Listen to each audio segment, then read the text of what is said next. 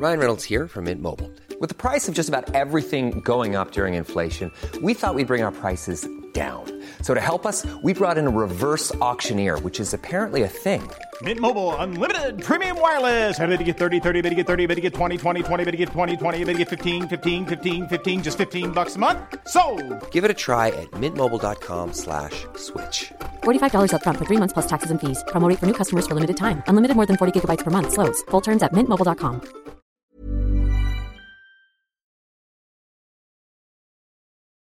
Lynne's Church.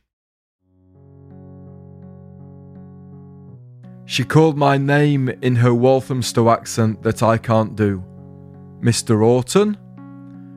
I moved from the green plastic stool in the waiting area onto the red plastic chair opposite her. Her name tag telling me her name for her. Lynne. I noticed Lynne was drawing something. After I'd sat down, she continued to draw without looking up at me.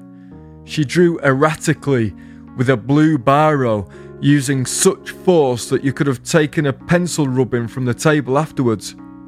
Oh, uh, uh, oh, hello. Sorry, she said.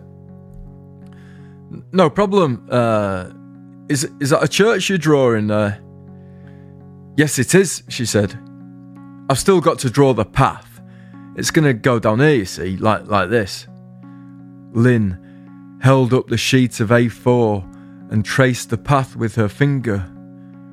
Two characters stood on the undrawn a man hanging in the air as thin as paper, wearing a scratchy top hat, a lady beside him in a triangular dress.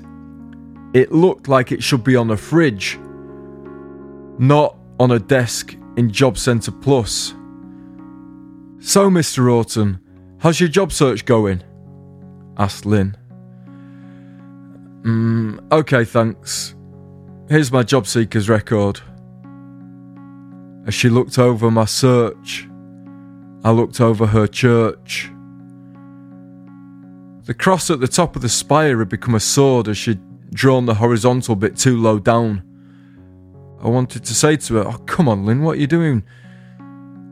That top of the church is all wrong. What are you doing with the top of the church? That's not a cross. If I was marking this, I'd put a cross next to that. It was a church without a graveyard, a church without a ground, a church without a sky. She signed my job seeker's record, passed it to me, and smiled. Before I had said thanks, Lynne had started to draw again. She crossed out the cross at the top of the spire and drew one with the horizontal bit in the correct position next to it. It looked like her workings. As if she was trying to figure out something. Maybe she was trying to solve art with maths. I left. Lynne continued to draw.